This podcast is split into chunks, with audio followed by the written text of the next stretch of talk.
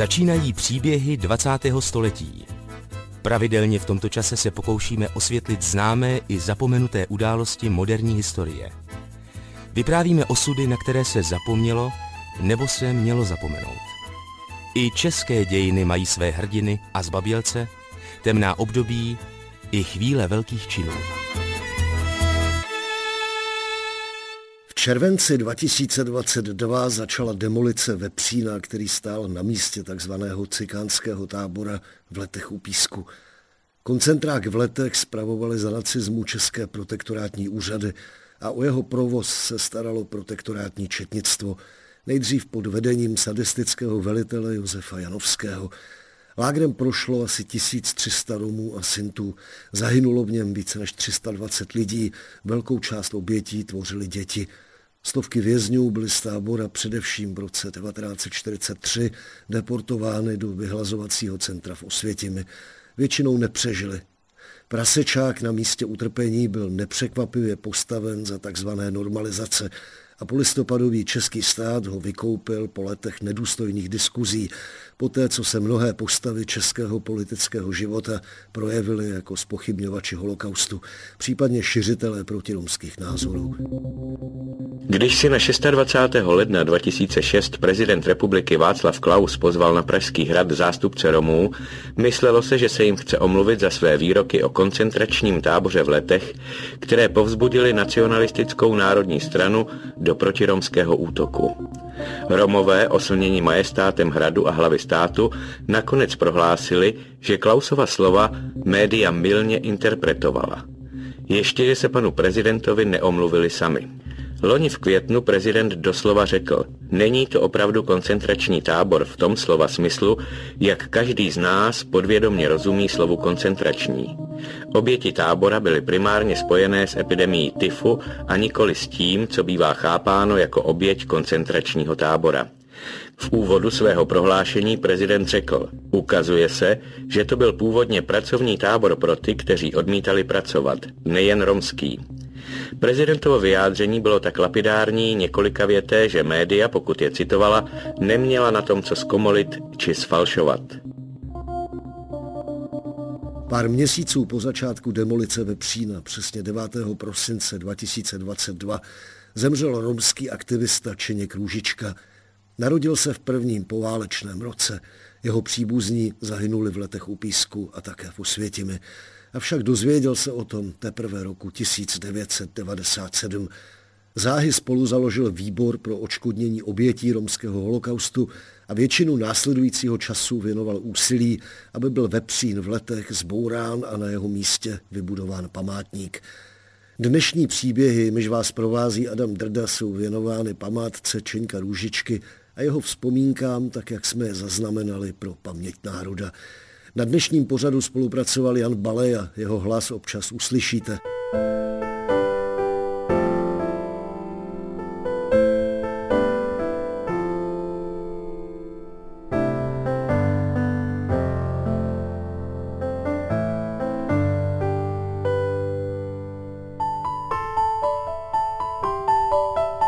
Já se jmenuji Čeněk Kružička, jsem původním eh, tradičním eh, Romem českým, proto to jméno.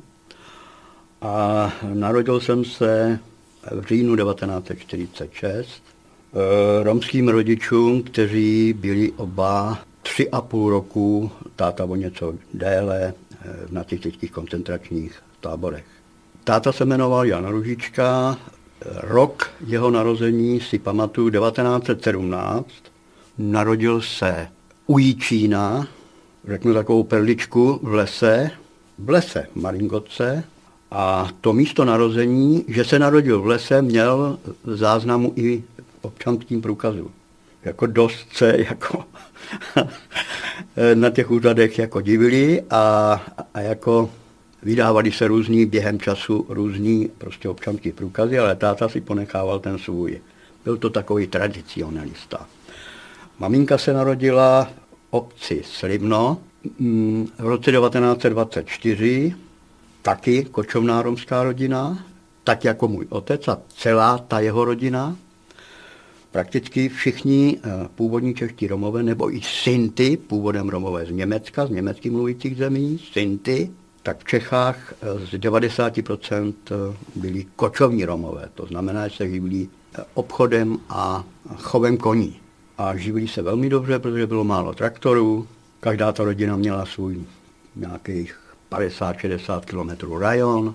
To bylo proto, mělo to svůj praktický důvod, to bylo proto, aby prostě se k těm různým, do těch vesnic a k těm sedlákům v tom jednom roce třeba dvakrát, třikrát vrátili a aby s nimi neměli e, většinová společnost takový problém, aby je znali, tím právě, že se tam vraceli periodicky, tak je poznávali, znali je a e, to soužití s tou komunitou našich Romů většinová společnost neměla až tak velký problém, jako ho třeba má v dnešní době. Pro přesnější uvedení do příběhu Čeňkova matka Alžběta Růžičková žila na počátku německé okupace s prvním manželem Václavem Růžičkou, který byl zatčen už roku 1940 a nacismus nepřežil. Čeňkův otec Jan Růžička byl také zatčen a deportován do koncentračního tábora. S Alžbětou však začal žít a oženil se s ní až po válce. Na konci ledna 1940 zakázala protektorátní vláda cikánům kočování. Rodina Alžběty Růžičkové zůstala tehdy v Loukově. Tam tenkrát byl velmi dobrý starosta, který prostě umožnil většímu počtu Romů s těma barikotkama té vesnici jako pobývat, protože tenkrát v tom roce 1940 začal platit zákaz kočování a tak dále, že jo. Vesnice je nechtěli nikde přihlašovat, No ale potom vyšlo nějaký takovýto nařízení, to bylo přísnější pod pokutou, takže byli nuceni někteří ti starostové, ale někteří, většina těch starostů to obcházela a fungovalo to tím způsobem, že ten den, kdy mělo dojít k tomu poslednímu datu toho přihlášení, tak u každé ty obce, eh, v rajo, u, u rajonu té obce vždycky čekala četnická stanice s nějakýma třeba lidma, občanama z vesnice, a když přijížděla ta rodina s tím kočovným vozem a, a chtěla by se případně přihlásit, tak eh, je nepřihlásili a takovým nějakým postrkem museli jít dál a takhle třeba absolvovali v tom dnu třeba deset vesnic a bylo to hrozně ponužující, eh, ti naši Romové po válce potom, když se takhle někde sešli na těch křintinách nebo svarbách, tábořištích, tak jako na to nikdy nezapomněli. Jo, bylo to ponižující hrozně moc, protože jejich vlastní národ se k ním takhle choval. A ty původní čeští Romové, anebo ty moravští Romové mají v českých zemích svoje šestisetletí kořeny, takže nějakým způsobem s tou společností splynuli a nechápali to dost dobře, jak se k ním ta společnost v té době vlastně chovala. Moje maminka svého manžela a svoje prvorozený dítě holčičku ztratila v tom Eh, holčičku, takhle holčičku ztratila v koncentračním táboře lety u Písku.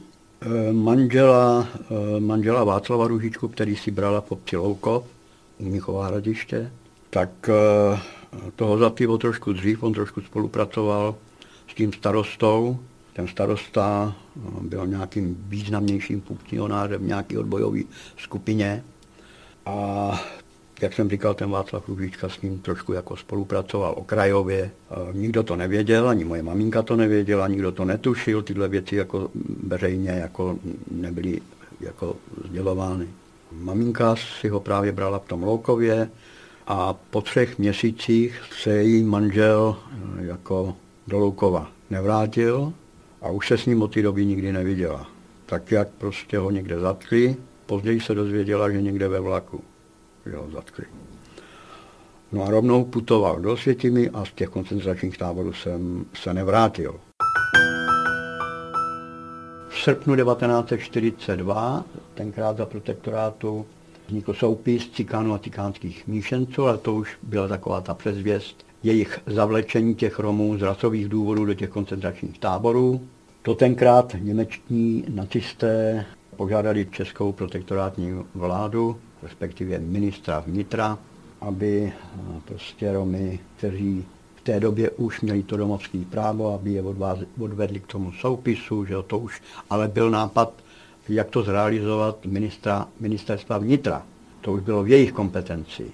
Ale ty nacisti je potřebovali prostě někam soustředit, takže k tomu soupisu, tam jim eh, prostě tak, jak policejní soupisy, že jo, probíhají měření prostě postavy, eh, hledání znamenek na těle, tupý nos, ostrý nos, barva kůže, eh, barva očí, barva vlasů a tak dále, bez jakýkoliv příčiny, jenom protože to byli domové.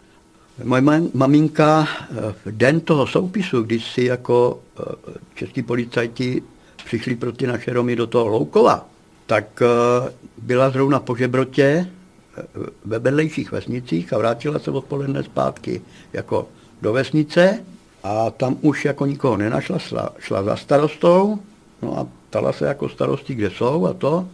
E, on ten starosta, právě protože spolupracoval s tím jejím bývalým manželem, jako by s tím Václavem Ružičkou, měl tu naši rodinu jako ve větší oblibě sympatizoval, byl taky za svědka mojí mamince na té svatbě, když si brala toho Václava Rujičku. A tak jako maminka šla za tím starostou, ptala se ho, kde jako jsou a, a on jim řekl, jako, že Bětko, je to špatný. Je to špatný. Několikrát jí to prý opakoval. A máma takhle přesně ty jeho slova opakovala, když jsem se jí potom na, potom na ty záležitosti ptal. Naložili do auta a odvezli do eh, Mladé Boleslavy a měl kamaráda primáře na infekčním oddělení a myslel si, že ji tam zachrání. Na tom infekčním eh, oddělení byla tak asi dva dny a někdo z vesnice to prostě vyzradil, že ona je prostě v nemocnici. Já osobně, jako nevím to stoprocentně, ale usuzuju intuitivně, že to mohla, mohl být někdo z rodiny toho starosty. Protože kdo by to věděl jako. Takže takhle se to jako eh, český policajti dozvěděli, přijeli si pro ní po těch dvou dnech ten primář toho oddělení, právě že to byli český policajti, tak jim ji nevydal, nějak to prostě zdůvodnil. Oni odjeli bez ní a potom ten další den už tam přijeli znova český policajti, ale s nějakým nacistou. A tam už jako pardon nebyl, tak ji naložili do osobáku a odvezli ji přímo do letu. A tam se setkala už lety u Písku, koncentrační tábor, jak ho známe, a tam už se setkala s celou svou rodinou a se všema těma romákama, který v té vesnici jako byli pozatýkáni a byli v tom soupisu. Vzpomínal Čeněk Růžička. Posloucháte příběhy 20. století.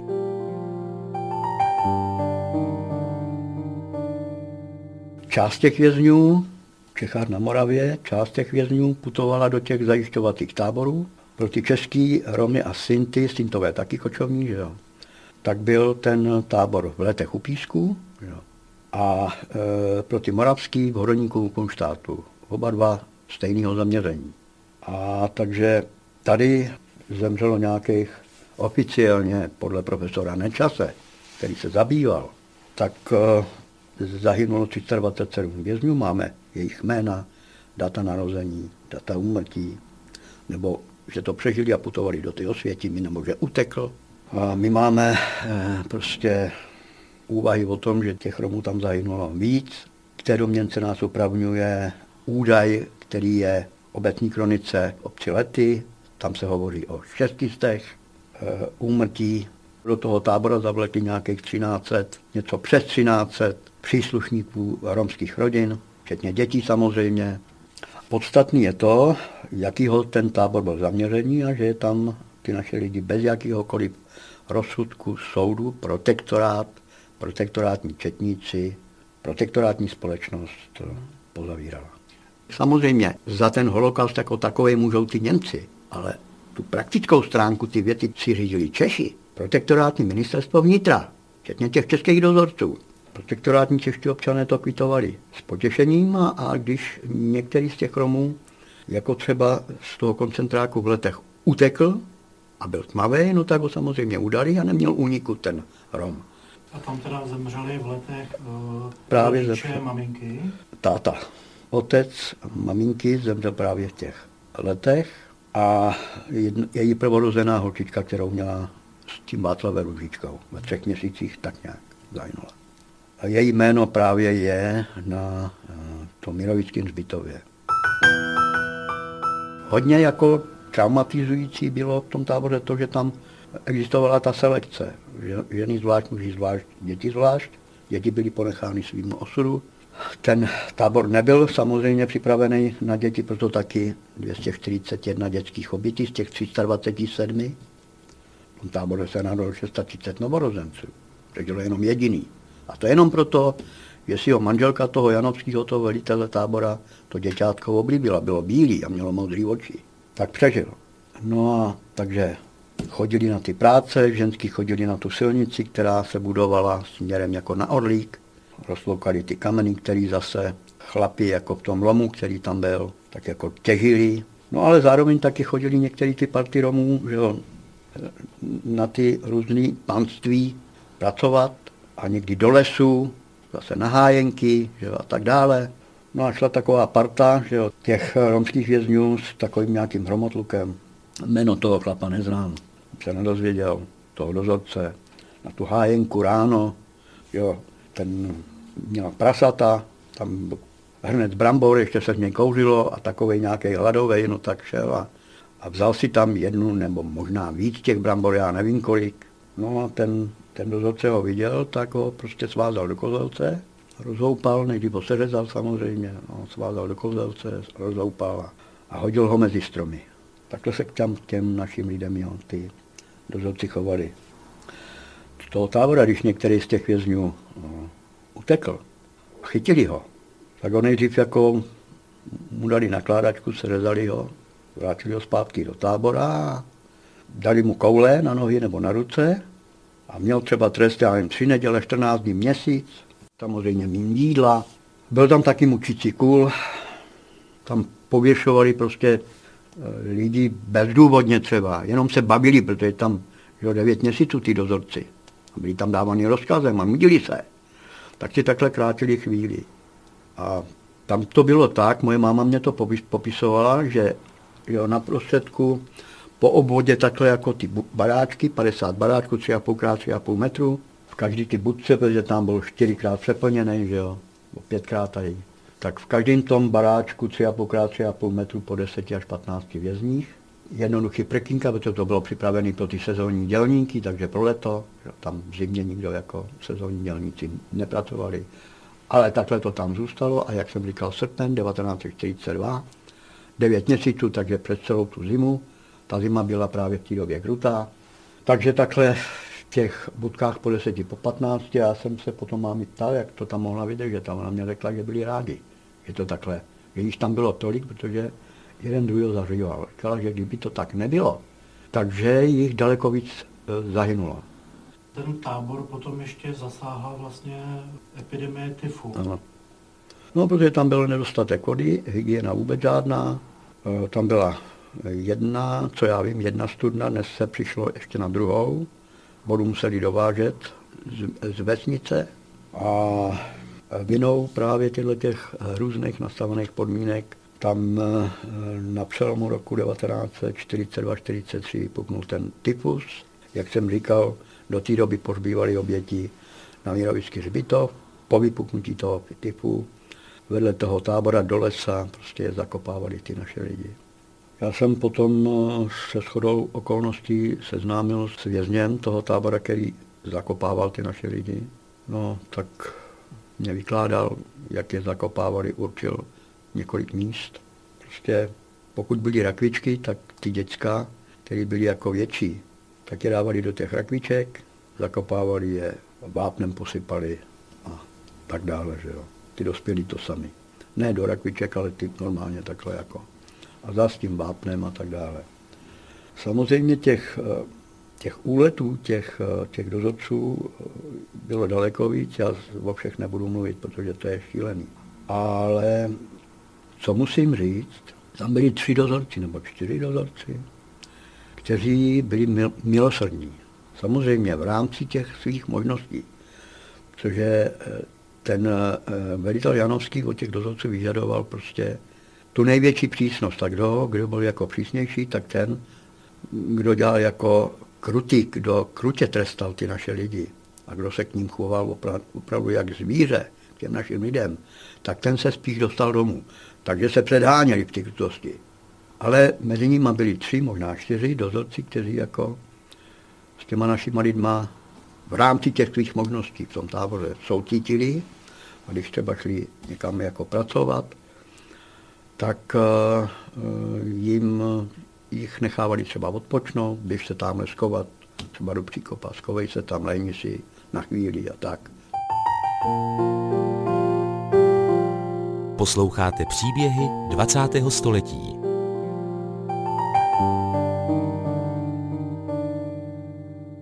Posloucháte dnes příběhy, které jsou věnovány památce a vzpomínkám romského aktivisty Čeňka Růžičky.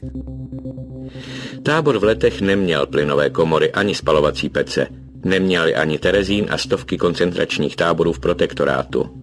Jako z tábora v letech na podzim 1942, kdy bylo do Osvětimi odvezeno na 600 Rómů a povražděno, do osvětimských táborů byli odváženi židé i romové na základě rasových norimberských zákonů. Mikrobiolog František Patočka, který navštívil koncentrační tábor v letech u Písku po válce, napsal Přede mnou se odkryl obraz, který co do hrůzy překonal všechny mé nejstrašnější představy o pekle. Děti zasaženy skvrnitým tyfem neměly co jíst a neměly vodu. Stravovací dávka se postupně snížila ze sedmi na čtyři koruny, neměli se čím přikrýt, hromadně umírali. Zbytek skončil v Osvětimi kteří nezahynuli v těch letech, tak eh, všichni do Osvětimi. Tam ty starší, jak to známe, že jo, starý a takový ty nemocný nebo tak, šli do toho plynu. Ty, kteří ještě mohli nějakým způsobem pracovat, tak eh, nejdřív jako je umístili do toho rodinného tábora. Tam byla taková ta březinka, ten koncentrák, ten vyhlatovací tábor byl rozdělený na různý takový koje. Tohle byla koj až na konci toho tábora tam byli Romové jako celé rodiny. Kolem právě toho plotu tam do těch pecí pochodovali jako ty, kteří jako měli skončit v těch, těch pecích a v těch plynových komorách. No takže to rozdělení na ty, kteří nemohoucí, tak ty na jednu stranu, ty druhý na druhou stranu a ty byli rozesíláni eh, na takový ty pobočný tábory jako pracovní síla. Moji maminku osvobodili rosáci, Přesný místo vám teď neřeknu. Mám to napsané v osvědčení zákona 255, to se týkalo takových těch odškodňovacích procesů a mm, zjistovali to v Arolsenu, Červený mezinárodní pátrací služba. Byly tři Romky, které se znali. A ta jedna byla nemohoucí, byla tak prostě zesláblá, že nemohla, tak, tak ty dvě šly někam do nějaký tam poblíž vesnice, vzali tam uh, nejdřív krávu, a vozeček, naložili tuhle tu zesláblou, no a putovali, jakože domů. V té době tam byl velký problém v tom, že Rusáci prostě bez ženských a jako tam byl problém s tím znásilněním. A tak většinou putovali v noci, no nějak, tak nějak se dostali domů, no. Jo, vyměnili to ještě, co mě říkala, že tu krávu vyměnili někde za koně. to bylo lepší.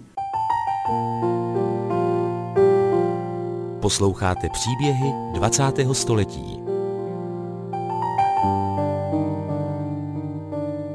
Posloucháte dnes příběhy 20. století věnované památce a vzpomínkám Čeňka Růžičky, romského občanského aktivisty, který od druhé poloviny 90. let usiloval o zbourání velkokapacitního vepřína na místě někdejšího koncentračního tábora v letech u Písku. Vláda rozhodla o odkoupení podniku v srpnu 2017. V dalších letech proběhl archeologický průzkum, který mimo jiné prokázal, že v době stavby Vepřína, tedy na začátku 70. let minulého století, byly zbytky tábora nepřehlednutelné. Jinými slovy, na počátku tzv. normalizace bylo jasné, že prasata se budou chovat tam, kde trpěly a umírali stovky lidí. Historie tábora a jeho obětí, o níž Čeněk Růžička mluvil v první části příběhu, je poměrně složitá a nechtěli jsme ji v tomto pořadu v úplnosti zpracovávat. Co je teď důležité? V letech u Písku byla vězněna matka Čeňka Růžičky Alžběta. Roku 1943 byla deportována do Osvětimi. Po válce Alžběta doputovala do své poslední domovské obce, kde se setkala s druhým manželem, Čeňkovým otcem Janem, rovněž Růžičkou. Také on přišel o ženu a o děti. Vrátila se zpátky do toho Loukova, protože předpokládala, že ti, kteří přežili, takže by se do toho louka vrátili zpátky. Máma na, na původního Václava Ružičku, původního manžela čekala nějakou dobu, ale postupem času, tak jak se dozvěděla, kde jako zahynul, protože ti Romáci, kteří s ním jako putovali z koncentráku do koncentráku a přežili to, taky to potom jako sdělili. No a táto by se taky nevrátila jeho manželka, že jo. A protože věděl, že těch eh, vozů, že bylo právě v tom Loukové víc, a on už moji maminku znal. Tatínek, jak se teda jmenovala? Taky Růžička. A, no, a jak to, jak no to právě, no. na to se dost lidi ptají, když jsem na těch přednáškách. No tenkrát to bylo tak, že v tom soupisu napočítali, eh, do toho soupisu vzali nějakých 6,5 tisíce Romů. A z toho víc jak jedna třetina bylo eh, právě růžičků. Přestože to nebyly jako příbuzenské příbuzenský vztahy, že jo, tak to byly růžičkové. Proto to těch růžičků v tom koncentráku v těch letech zahynulo jako nejvíc. Když se budete podívat na ten Minovický hřbitov, tam jsou jména těch našich obětí, ležících právě na tom Minovickém hřbitově a tam uvidíte polovinu těch obětí eh, se jménem Růžička. Jo. Takže takhle to jako vysvětluju, tak to bylo. Pravděpodobně nám ty jména dala Marie Terezie. My jsme se nějak jmenovali tenkrát ještě nějak jinak, že jo, to nevím jak. Bylo by to dobrý vědět, jak jsme se jmenovali. Růžička, Vrba, že jo. Daniel zase Moravský Romové, Janeček a takovýhle procházka, ryze český jména. Čeněk se narodil jako první dítě v novém manželství v říjnu 1946. Růžičkovi tehdy žili v severních Čechách. Brzy začali kočovat jako před válkou společně s přáteli. Oni dostali jako tyhle, kteří se vrátili, tak měli jistý privilegia. A moje máma s tátou šli jako nejdřív jako tam na to Liberecko, do Liberce přímo, tam dostali nějaký byt a táta dostal trafiku. Prodával normálně cigarety a tak. Jako ze začátku, tak mu jako chtěli pomoct. Tak dostal tu trafiku. Táta, přestože nechodil do škol, vůbec jako všichni ty naši romáci nechodili do škol, protože kočovali, že jo, jak by, tak uh, uměl dobře počítat. no tak ho nechali nejdřív ty trafice, ale tátovi se to nezdálo, byl na jednom místě, táta svoboda a tohle, že kočovný život a tohle. No a potom, jako, protože ho znali, že byl jako znalec koní a tak, tak si ho liberecký oblastní stáje koní. Tak si ho vzali jako takového nákupčího koní. Táta dostal motorku se sajkou, ale i šoféra. A když potřebovali někde koupit nějakého koně, tak mu dali prachy a jeli a scháněli koně. No. No tak takhle nějakou dobu pracoval pro ty oblastní stáje, docela, docela jako to dost vynášelo. Ale taky se mu to nějak nelí, chtěl se osamostatnit, no, no tak nejdřív začali tak, že s mámou jako, protože byl nedostatek zboží a tak dále, tam byla dílna na, na takový ty kameninový hrnce, no tak si nakoupili hrnce a, a jezdili po vesnicích Jo, z toho Liberce jezdili po vesnicích a Takže prodávali. Si Potom si a za ty prachy pořídili mami, maringotku, tak, maringotku, no táta toho koně, no a tak začal jejich život. Já jsem se narodil v roce 1946, no a začal jsem kočovat spolu s nimi, že jo, do nějakých sedmi let. Pamatujete si to období, to kočování? Moc ne. Co si pamatuju, jak jsem říkal o tom druhým tátovi a druhý mámě, Marie Růžičková, nemohli mít děti, tak jezdili spolu s náma a já jsem byl vychováván prakticky u nich. Pořád jsem byl u nich. I jsem s tou druhou mámou spal třeba, no ale někdy zase jsem spal u mý mámy jako, takhle jsem jako fungoval. A tak na tohle to si trošku pamatuju. Eh, Potom ta povinnost do té školy, chodil jsem ze začátku z, takzvaně z malingotky do těch školy, jsem dostal takový notýsek a vždycky, kam jsem šel do té školy, jako, tak tam mě to ředitel prostě razítko, tam dva dní, tam tři dní, tam jeden den, jo. A já jsem se jako tu látku jako třeba opakoval třeba třikrát za sebou a některou vůbec ne. Takže to byl velký problém. No a táta jako chtěl ze mě něco být. No vůbec jako ty naši romáci jako chtěli hlavně u těch kluků, jako dabali na ty kluky. U ženský ne, tam předpokládali starost o rodinu a tak dále, že jo. Tam nebyl až tak velký tlak, ale na ty chlapce, jo. No tak chtěli ze mě něco mít, tak mě dali, nechali žít u tátového bratra, který měl ženu, která jako nebyla pro to kočování a tak. Takže jeli na jednom místě. Václav Růžička. V Liberci ulice mám takový dojem myslivecká. vždycky jednou za měsíc nebo za dva měsíce za mnou jako máma s tátou přijeli, dovezli prostě nějaký balík a takový všelijaký. No to si tak trošku pamatuju, to mě tak trochu utkvělo, nějaký peníze a tak. No a takhle jsem prostě chodil, chodil do té školy e, v tom Liberci, na prázdniny pro mě přijeli a tak už zase kočování. na to jsem se vždycky těšil. To byla žádná nuda, nádherný život. No, tak jsme kočovali, že jo, zákaz kočování 1958, táta ještě nějaký, nějakých rok a půl, možná dva roky ještě kočoval, ale to si zařídil, sehnal si takový prostě doklad, jedna firma tady, eh, prostě, která měla po republice eh, svoje stavby, no tak jakože se zaměstnal s koníčkem u ty firmy, ale co měl za prachy, že to tam někomu něco dal, tak mu to napsali takový doklad s razítkem, No, takže jako přežití ze stavby na stavbu, jako za tou prací. Komunistický zákon o zákazu kočování z roku 1958 znamenal pro zbývající české Romy pohromu, konec dosavadního tradičního života. No, hodně bylo Romů, těch kočovných, který museli jako přestat. Nebyli třeba tak movití, tak si to nemohli tak třeba na rychlovku zařídit, jo, protože tam byl automatický zákaz nějaký datum, 1958, přesně nějaký den. A když ho někde odchytili, tak mu se brali kola od vozu, jo, nebo mu se brali koně a tak dále. Takže už kočovat jako nemohl. Takže bylo znemožněno. Byl to pro ně velký zásah do jejich obživy, že jo, do způsobu jejich života. Ale co jako kvituju v té kultuře našich těch, těch Romů, těch chlapů, tak s povděkem a jsem na to hrdý že ti Romovi, i když přestali normálně pracovat, přestali jako ta obživa těma koníčkama. U nás to fungovalo tak v té době, když mohli kočovat, že kdo by pracoval, tak to bylo nepředstavitelné, aby, aby náš Rom šel pracovat. Neexistovalo. To byla ostuda. Tak kočovali. A tady jim prostě jako znemožnili obchod a aniž by se nějak domluvili, tak šli normálně prostě do práce. To, na to jsem pišnej že prostě ta starost, ta zodpovědnost za tu rodinu, starost po tu rodinu byla u nich automatická. To jsem fakt rád, že to takhle dopadlo. Nutno trochu smutně dodat, že Romové za komunismu neměli na výběr. Koně, vozy a obživu jim úřady jednoduše sebrali a novou práci, často tu nejhorší, jim nadiktovali. S kočováním za pár měsíců skončili také Růžičkovi ve vesnici Holovousy.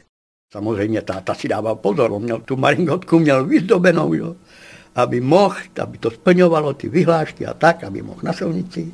No ale dojeli jsme do těch holovous, no a tam ty policajti prostě už byli tak prostě jako přísní, že tam jako zatkli, zebrali mu tu bumášku, zabavili mu koně, zabavili maringotku a nařídili mu, aby jako do toho zámečku Holovousích, šlechtitelská stanice, tam jsme v té Maringotce pár dní byli, po tátovi chtěli, aby, aby šel pracovat.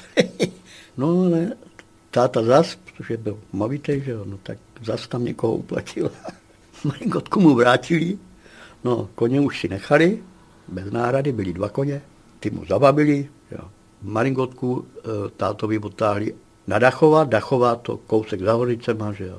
Do písáku, táta si měl hledat práci, a v těch Dachovech eh, to bylo takový rekreační jako místo, tam byla taková výletní hospoda, no a tam chodil starosta, to je tam nějaký takový lehčí ženy a tak, tak tam chodil jako za těma ženskýma a táta si rád přihnul, no tak se tam nějak s ním skamarádil s tím starostou, no a starosta to tátovi umožnil prostě v tom písáku katrovat písek jako a prodávat ten písek. Přivezli mu tam katrovačku na elektriku, takový ten pás, jo, a měl, dostal tam k sobě nějakého dělníka a prodával písek jezeďákům, soukromníkům a tak dále. A tam, jste, tam jsme se měli hodně tam dobře. Jste žili, nebo jste žili Ty Maringoce, přímo tam. Aha, tam jsme byli asi rok a půl. No a za tu dobu si táta ještě vydal nějaký prachy, no a tak ten starosta, že jo, no tak to byl jako zajímavý člověk. Máma ho neměla ráda, toho starostu, protože vždycky třeba o půlnoci nebo tak, nebo v jednu hodinu v noci přišel k Maringoce, Ružičková, stávej, udělej kafe a takovýhle pojralej. No a tak tátovi pomohl koupit potom v Hořicích domeček. Vzpomínal Čeněk Růžička. To už mu bylo přes 15 let a brzy se stal kameníkem. Posloucháte příběhy 20. století.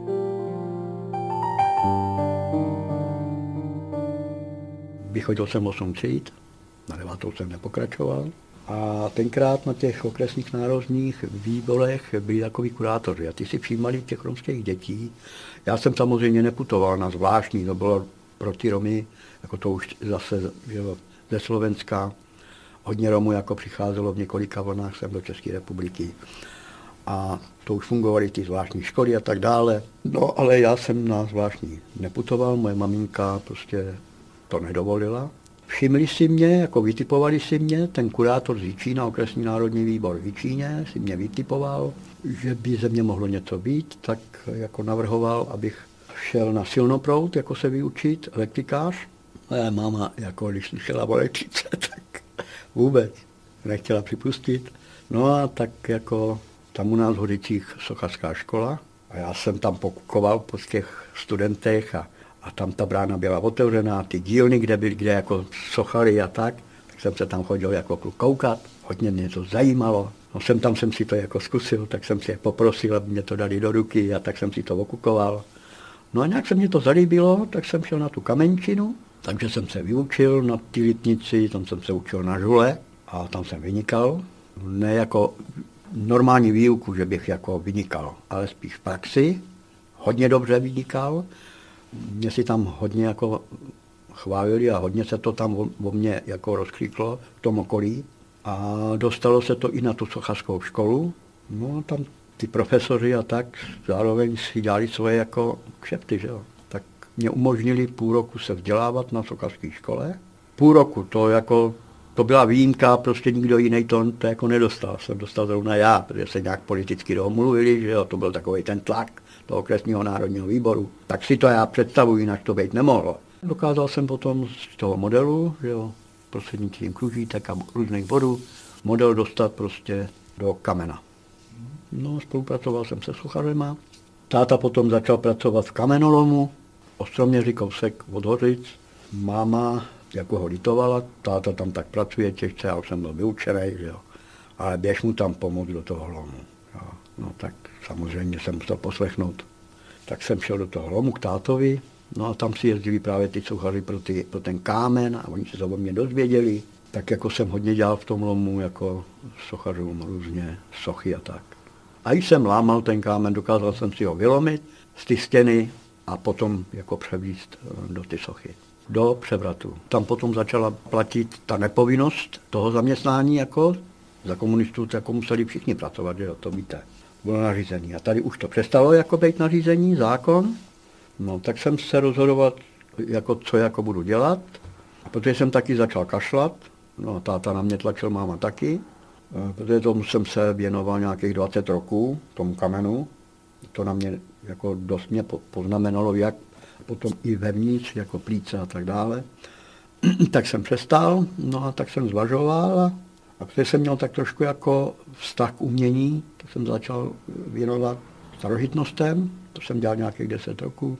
A právě do té doby, eh, než jsem eh, jako začal eh, s těma letama.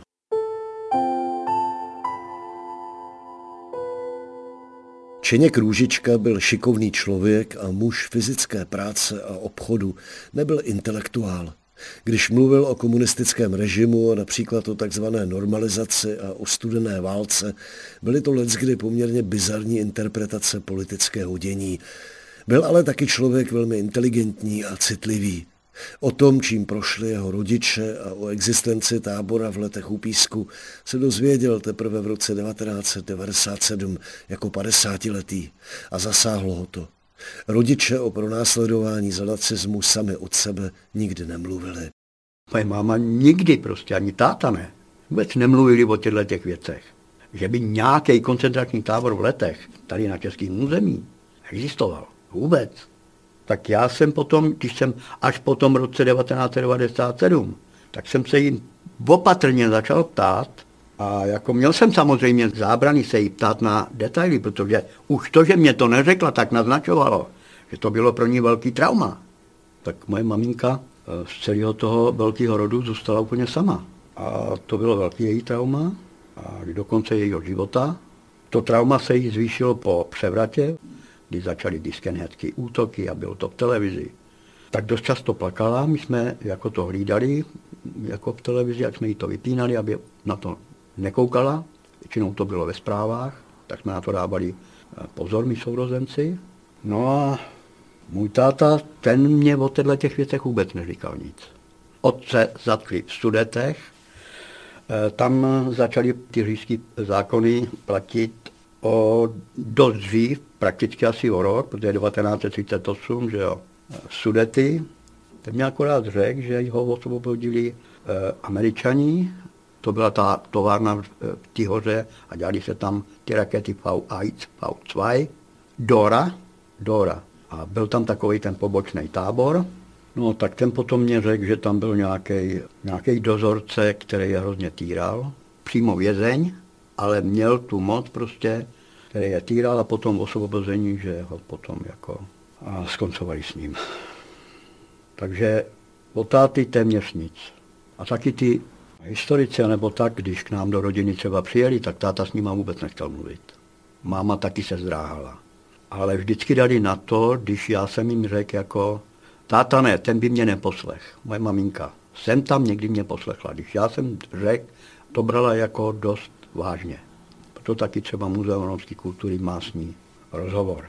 Vzpomínal Čeněk Růžička.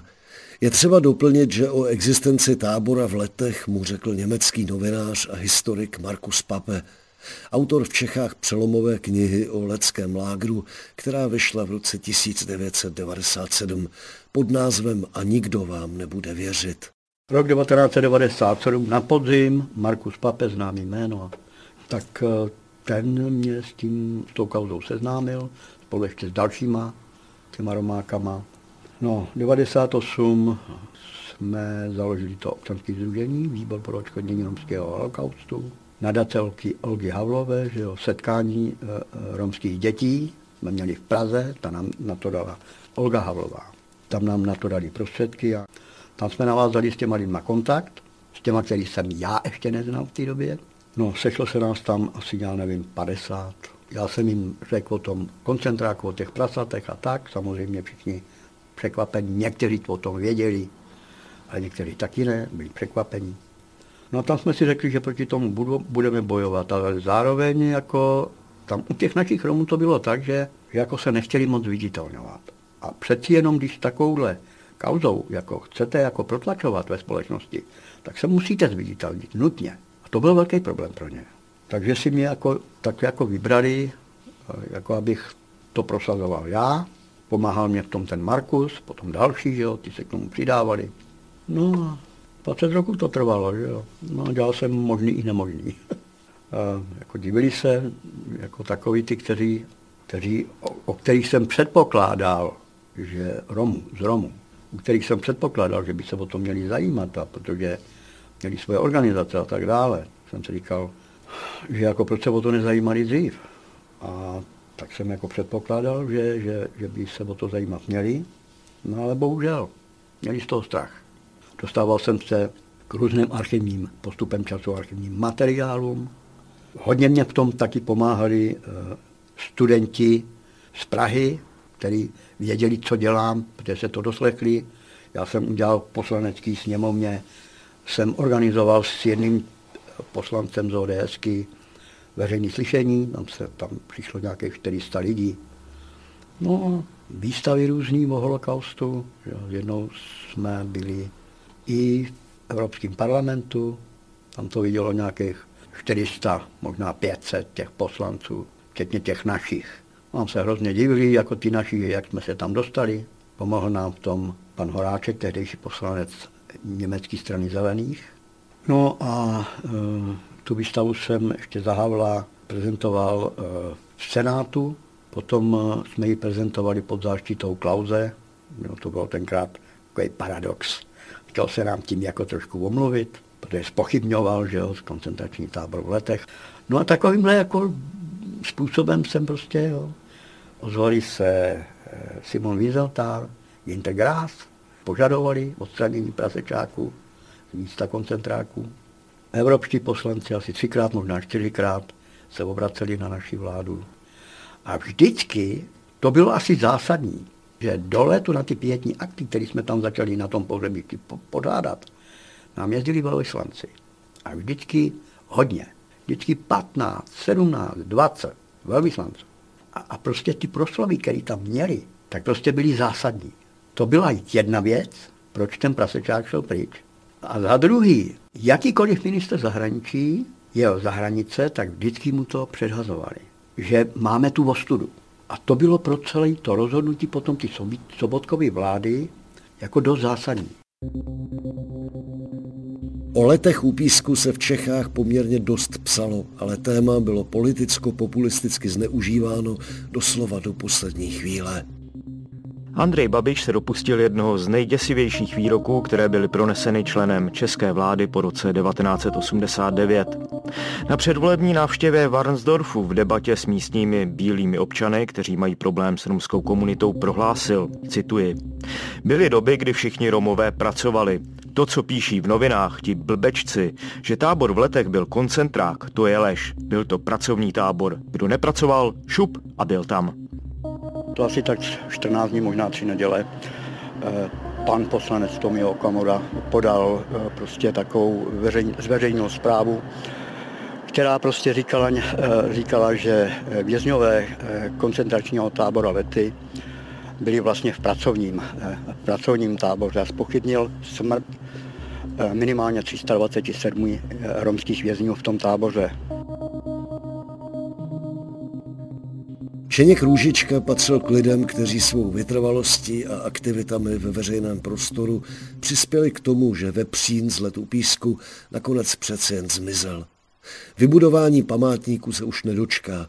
Zemřel, jak zaznělo na začátku pořadu, 9. prosince 2022. Dokud mu to síly dovolovaly, chodil na besedy do škol. Bál se extremismu, věřil v mladé lidi a chtěl je prostřednictvím romské zkušenosti varovat před tím, kam může vést nesnášenlivost, nenávist, lhostejnost k osudu bližních nebo pocit nadřazenosti. V těch dětech, v těch školách vidím tu budoucnost. A já nemám strach o ty děti v těch školách. Ty to chápou. Když jim to jako člověk vysvětlí, Nejlíp, kdyby to byl člověk, který by jim to vysvětloval, který to prožil. Ale já to mám zprostředkovaný od svých rodičů. Jsem citlivý člověk. Já to dokážu zprostředkovat těm dětem nezastřeně, chovám se přirozeně a ty děti to vidějí. Ale mě už je 73 roku, jak, jak ještě dlouho budu moct prostě takhle jako působit. To je velký problém. Ale nevidím to špatně, nevidím to špatně. Fakt, ta mladá generace, já to nevidím špatně.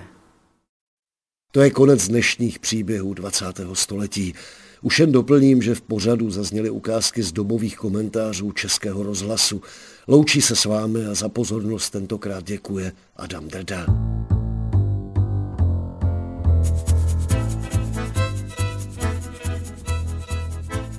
Tento pořad vznikl ve spolupráci Českého rozhlasu a neziskové organizace Postbellum.